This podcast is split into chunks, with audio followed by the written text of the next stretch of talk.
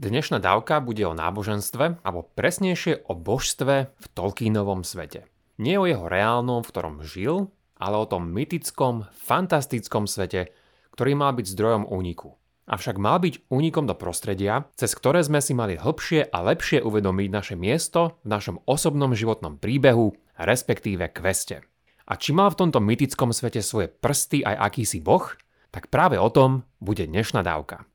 Počúvate pravidelnú dávku, vzdelávací podcast pre zvedochtivých, ktorý nájdete aj na denníku ZME. Ja som Andrej Zeman a v mojich dávkach sa zaoberám témami religionistiky. Podporte našu tvorbu jednorazovo, trvalým príkazom alebo cez Patreon a všetko info je na pravidelnadavka.sk. Veľká vďaka, vážime si to.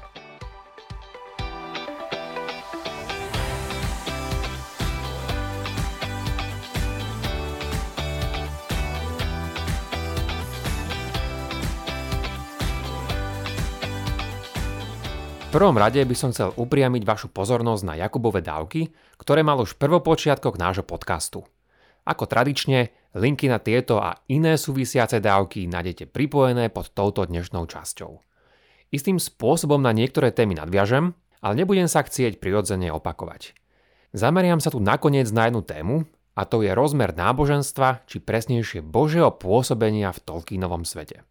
Nemalo by nás to prekvapiť, že v mnohých dielach, teda buď knižkách alebo filmoch, môžeme nachádzať až prekvapivo veľa filozofie či teológie. Avšak mnohokrát si ju treba všimnúť alebo byť na ňu niekým upozornený. S Jakubom sme sa tu už napríklad rozprávali aj o filozofii a teológii v Matrixe a teraz vám skúsim, hoci teraz budem mať to sám, povedať niečo o tom, ako vnímam isté náboženské témy u Tolkiena. A potom po krátkom úvode a zopakovaní si základných vecí Prejdem na hlavnú časť dnešnej dávky. Najprv však začnem úvodným upozornením a trochou základného zopakovania z toho, čo už zaznelo od Jakuba. V prvom rade ani ja nechcem predpokladať, že mnohí z vás ste blízko a úzko oboznámení s Tolkienovými dielami. Zaiste ste už počuli meno Tolkien, názvy Hobbit či Pán prstenov, ale už menej z nás asi videlo všetky či väčšinu týchto filmov a ešte menej z nás si prečítalo tieto knihy, či nebodaj aj iné nesfilmované diela a príbehy od Tolkiena. Budem však predpokladať jednu vec, že ste aspoň ako tak oboznámení s niektorými filmovými spracovaniami a je vám známy Tolkienov ústredný motív súvisiaci s prsteňmi moci. Mojím prianím však je to, aby ste si z tejto dávky odnesli niektoré ďalšie zistenia či pozorovania, aj keby vaše znalosti o týchto dielách boli len povrchné či minimálne. Nuže budem aspoň trochu dúfať, že vás to nabudí skúmať tento Tolkienov vesmír ďalej.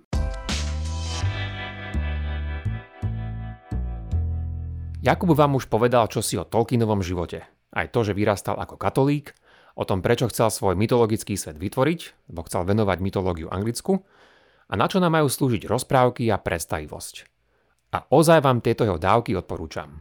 Tiež nich načal tri ústredné témy v dielach tohto britského autora. Neviditeľnosť, nesmrteľnosť a zotročenie. Je len prirodzené, že tieto témy sa niekedy viac a niekedy menej predlínajú s myšlienkami náboženstva. Pri mojom dnešnom zamýšľaní si niekedy pomôžem samotným Tolkienom, konkrétne jeho dielami či listami, niekedy inými autormi a mnohokrát tu zapracujem moje videnie a vnímanie, čo bude myslím nakoniec jasné. Preto bude samozrejme úplne v poriadku, ak niekto z vás bude so mňou nesúhlasiť, alebo ma budete chcieť popraviť či doplniť, keďže sám vidím tieto moje myšlienky len ako nejaký úvod do skúmania všetkých týchto tém. A keď o tom neviete, tak krátka návšteva internetu a stránok s fanúšikmi Tolkiena by vás presvedčili o tom, ako na mnohé otázky existujú mnohé rôzne a vášnivé diskusie a názory. Jakub ešte spomenul jednu dôležitú vec. A to je, že Tolkien sa vyjadril, že nemal rád a neprijal si písať alegórie. A to znamená, že jeho svet nemal odzrkadlovať napríklad históriu druhej svetovej vojny alebo biblické či kresťanské dejiny. Tolkienovi teda nešlo o alegóriu či aktualizáciu dejín, ale aplikáciu svojich príbehov v našich konkrétnych životoch. Nechcel teda len obrazne prerozprávať, čo už sa stalo, a v tomto zmysle nemal Tolkien plán dávať do svojich diel zrkadlové obrazy kresťanských postáv, symbolov či motívov. A to teda aj napriek tomu, že ich tam dnes mnohí nielen hľadajú, ale aj nachádzajú.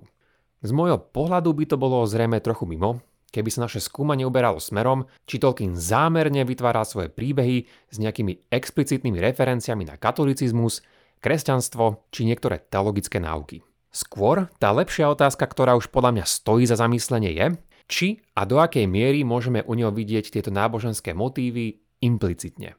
Teda bez toho, aby boli cielené, ale predsa sa do jeho sveta dostali.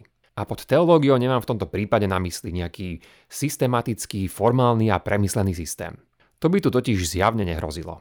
V našom prípade môžeme tu mať dnes pod teológiou na mysli veľké otázky súvisiace s božstvom, jeho vlastnosťami a jeho vzťahom k stvorenstvu. A dovolím si povedať, že toto je už oveľa lepšie položená otázka. Teda aspoň v tom zmysle, že cez ňu môžeme, myslím, začať nazerať na Tolkienov svet a prídeme možno, dúfam, aj k niektorým zaujímavým pozorovaniam. Ak budeme brať vážne to, čo Tolkien sám tvrdil, nemali by sme tým pádom hľadať v jeho príbehoch žiadnu postavu, ktorá by, dajme tomu, symbolizovala Ježiša, diabla a iné konkrétne nebeské či biblické bytosti a udalosti. Na druhej strane by bolo trochu asi nepôsobivé a dneska nudné, kebyže sme tu museli ostať len pri istých samozrejmých tvrdeniach. Napríklad, že tieto náboženské myšlienky dostali u Tolkiena svoju podobu v témach smrteľnosti či nesmrteľnosti, či vo všeobecnom boji dobra a zla, a to už buď u jednotlivca, alebo v našej spoločnosti a vo svete ako takom. Myslím si, že správny pohľad na Tolkienovú teológiu, ak to môžeme takto nazvať, je takýto. Náš autor zrejme nedával do svojich diel náboženské alegórie zámerne, ale z hľadiska kultúry, svetových mytológií a svojej osobnej viery sa im nemohol vyhnúť úplne a svoju cestu si tu teda nejakým spôsobom našli. Bolo tomu tak niekedy v menších zábleskoch a niekedy aj v zarámcovaní celého príbehu. Pre mňa je v tomto najväčším príkladom to, ako to vykreslil Boha, svet duchovných bytostí a tiež to, ako je tento duchovný svet prepojený s fyzickým svetom, ktorý je u Tolkiena tvorený planétou zvanou Arda. A tu je isté dôležité pozadie, o ktorom možno nemusíte mať všetci tušenie. Za oponou Ardy, našej planéty, Existuje totiž bohatý svet duchovných bytostí, ktoré s ňou boli a stále sú rôzne prepojené. Je to dôležité preto, lebo ak by ste len pozerali či dokonca čítali Hobita a Pána prstenov, nedozviete sa, ako tento duchovný svet vznikol, kto ho tvorí a čo tieto bytosti robili a robia. V jednom zo svojich listov z roku 1955 Tolkien dokonca spomenul jednu špecifickú kritiku, ktorú dostal a ktorá ho vždy dráždila.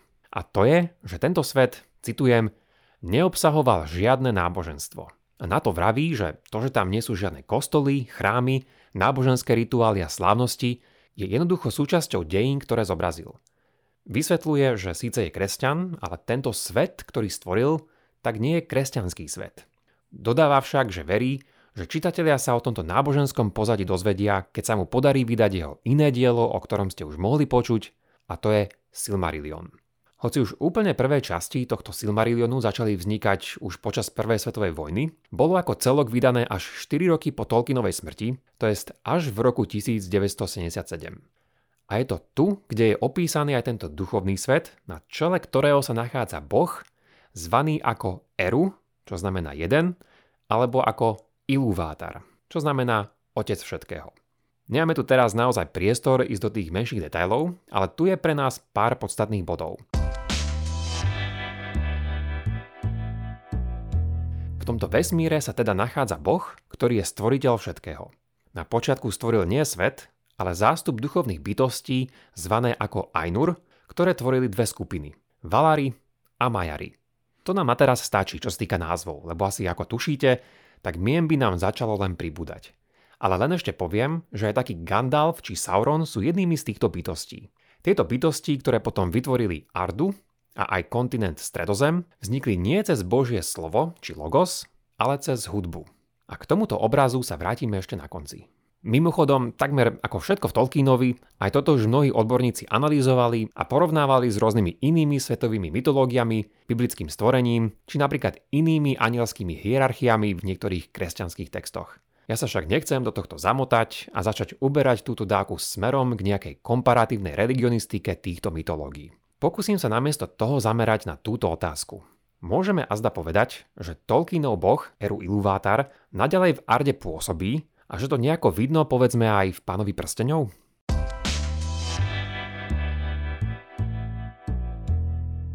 Ahojte, tu je Jakub a prepáčte, že kradnem Andrejovi priestor.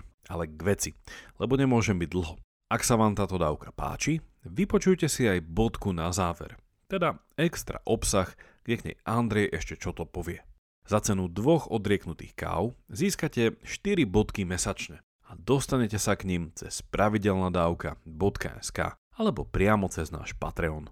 Toľko odo mňa a užite si zvyšok dávky.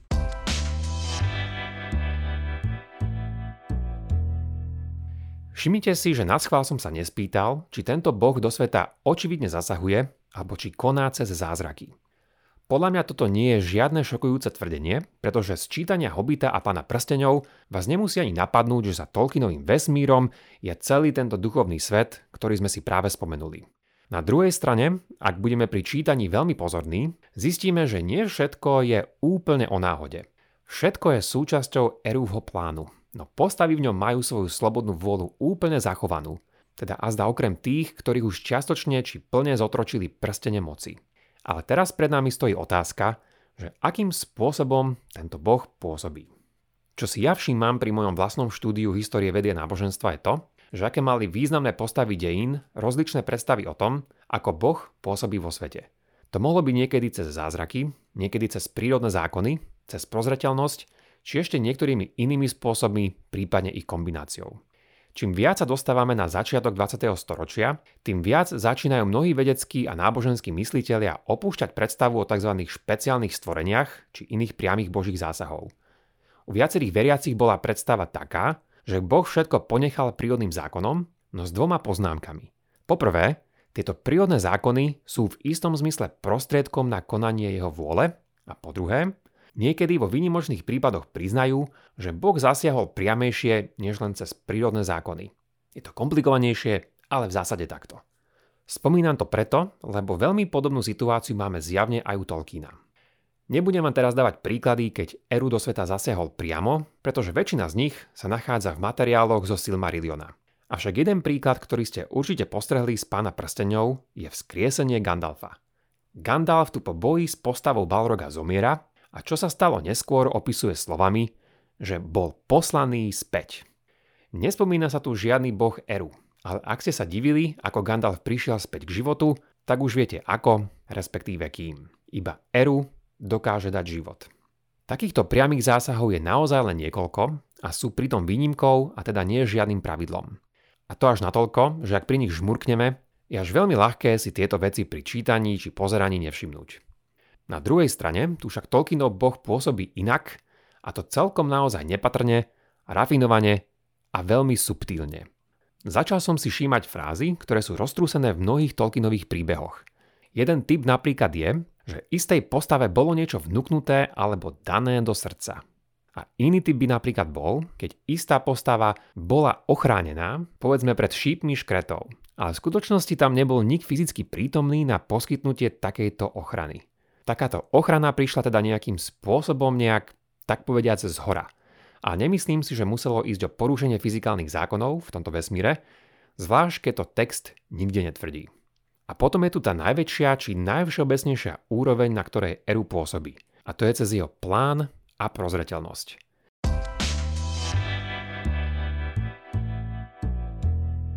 Vďaka nemu síce nie je zaručené, že postavy nespravia chyby a zlé rozhodnutia, že nebudú na svojich cestách a životných questoch bez ťažkostí či utrpenia. Ale jedna vec je istá, že všetko bude mať nakoniec dobrý koniec, a teda, že nakoniec dobro zvíťazí nad zlom. Je to niečo, o čom Jakub vravel a čo Tolkien nazýva EU katastrofa. Keď sa povie katastrofa, tak tým máme samozrejme na mysli väčšinou niečo naozaj neželané. A dnes aj krátky slovník slovenského jazyka definuje katastrofu ako veľké nešťastie či pohromu. Avšak pôvodný grécky pojem znamenal jednoducho zvrat či obrat. Tolkien teda vytvoril dva pojmy. Pohromu či nešťastie nazval diskatastrofa a dobrý, šťastný zvrat v tomto nešťastí eukatastrofa. A ako sa vraví, nielenže sa prítomnosť týchto dvoch udalostí v Tolkienovom svete nevylučuje, ale eukatastrofa, aby mohla nastať, závisí od existencie diskatastrofy. Avšak prečo vôbec spomínam takúto zdanlivú odbočku? Pretože tak, ako to chápem ja, tak to veľmi úzko súvisí s tým, ako Tolkienov boh koná. Koná nie proti našej slobodnej vôli či prírodným zákonom, ale tak povediac s nimi či popri nich. Postavy teda necháva, aby sa veľakrát potkli, či ešte horšie, aby sa niektoré vnútorne skorumpovali. A to preto, lebo slobodná vôľa je základná a najvyššia hodnota, od ktorej sa odvíjajú všetky ostatné. Ale to, ako sa z diskatastrofy stáva eukatastrofa, na to neslúži nejaký boží prst, ktorý občasne výjde a zasiahne spomedzi oblakov. Slúžime na to my a celý stvorený svet. A keď sme pri tom prste, ilustrujme si to na tomto jednom ústrednom príklade. Určite máte na pamäti to, že záverečná scéna so zničením veľprstenia sa odohrala tak, že Gloom odrízol Frodovi prst s nasadeným prsteňom a následne padá do svojej ohnivej záhuby. Prečo to tak dopadlo? Že by náhoda? Nemyslím si. A nemyslí si to ani Tolkien.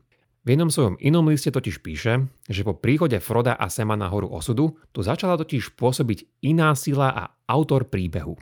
A dodáva, že týmto teraz Tolkien nemyslí vôbec sám seba. Čo sa zdalo ako sled náhodných udalostí, ktoré nakoniec viedli k šťastnému koncu, boli v istom, hoci naozaj nepatrnom zmysle riadené a dokončené erum iluvátarom. Avšak Božia prozreteľnosť zdá sa, nie je vôbec obmedzená len na nejaké kľúčové momenty. Len na momenty, môžeme povedať, nejakých veľkých eukatastrof. Úplne v úvode Silmarillionu totiž Eru vraví, že vo svete neodznie žiadny hudobný motív, ktorý nebude mať svoj prvotný pôvod u neho, pretože všetky tieto noty sú jeho prostriedkom. Všimnime si, že tu netvrdí, že tento božský stvoriteľ hrá tieto noty za druhých. Napríklad za ľudí, za elfov, entov, trpaslíkov a tak ďalej ale vraví len to, že on je ich ultimátnym zdrojom. Možno je každý vo svete len relatívne krátko znejúcou notou v tejto symfónii, no každá z nich úplne plnohodnotne a prekvapivo, a keď možno nie vedome, prispieva k tomuto eukatastrofickému koncertu. Takže, naša pôvodná otázka znela. Koná Boh v Tolkienovom vesmíre? Odpoveď už týmto pádom poznáte. No je to pôsobenie, ktoré je oveľa viac nenápadnejšie než v iných svetových mytológiách. Až tak, že je úplne prirodzené nevidieť žiadne božstvo, keď si hobita či pána prstenov čítame či pozeráme. No je to zároveň vesmír, o ktorom by sme mohli podobne ako Shakespeare povedať, že na jeho nebi a zemi existuje oveľa viac vecí, než sme si vysnívali v našej filozofii. A podľa môjho skromného názoru som prišiel ešte na jedno veľmi zaujímavé zistenie v jednom Tolkienovom liste, ktoré s týmto všetkým súvisí, ale tiež aj vôbec s vedou a náboženstvom vo všeobecnosti. Ale o tom vám už poviem v mojej záverečnej bodke na záver a link, cez ktorý sa k nej dostanete, nájdete buď v popise tejto dávky, alebo na našom webe pravidelnadavka.sk. Ak máte ohľadom dnešnej dávky nejaký koment alebo otázku, napíšte mi ju cez naše sociálne siete alebo e-mailom na andrej.pravidelnadavka.sk. Teším sa na vás na budúce. Buďte zvedochtiví a nech vám to myslí.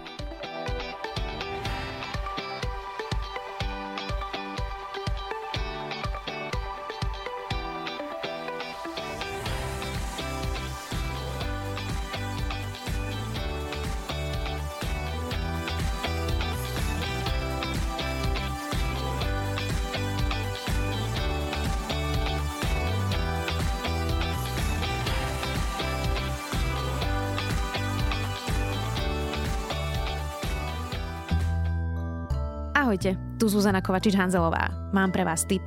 Ak ešte nevstávate s podcastom Dobré ráno denníka Sme, určite začnite. Čerstvé, aktuálne informácie, ktoré vás udržia vždy v obraze. Každé ráno vo vašich podcastových aplikáciách.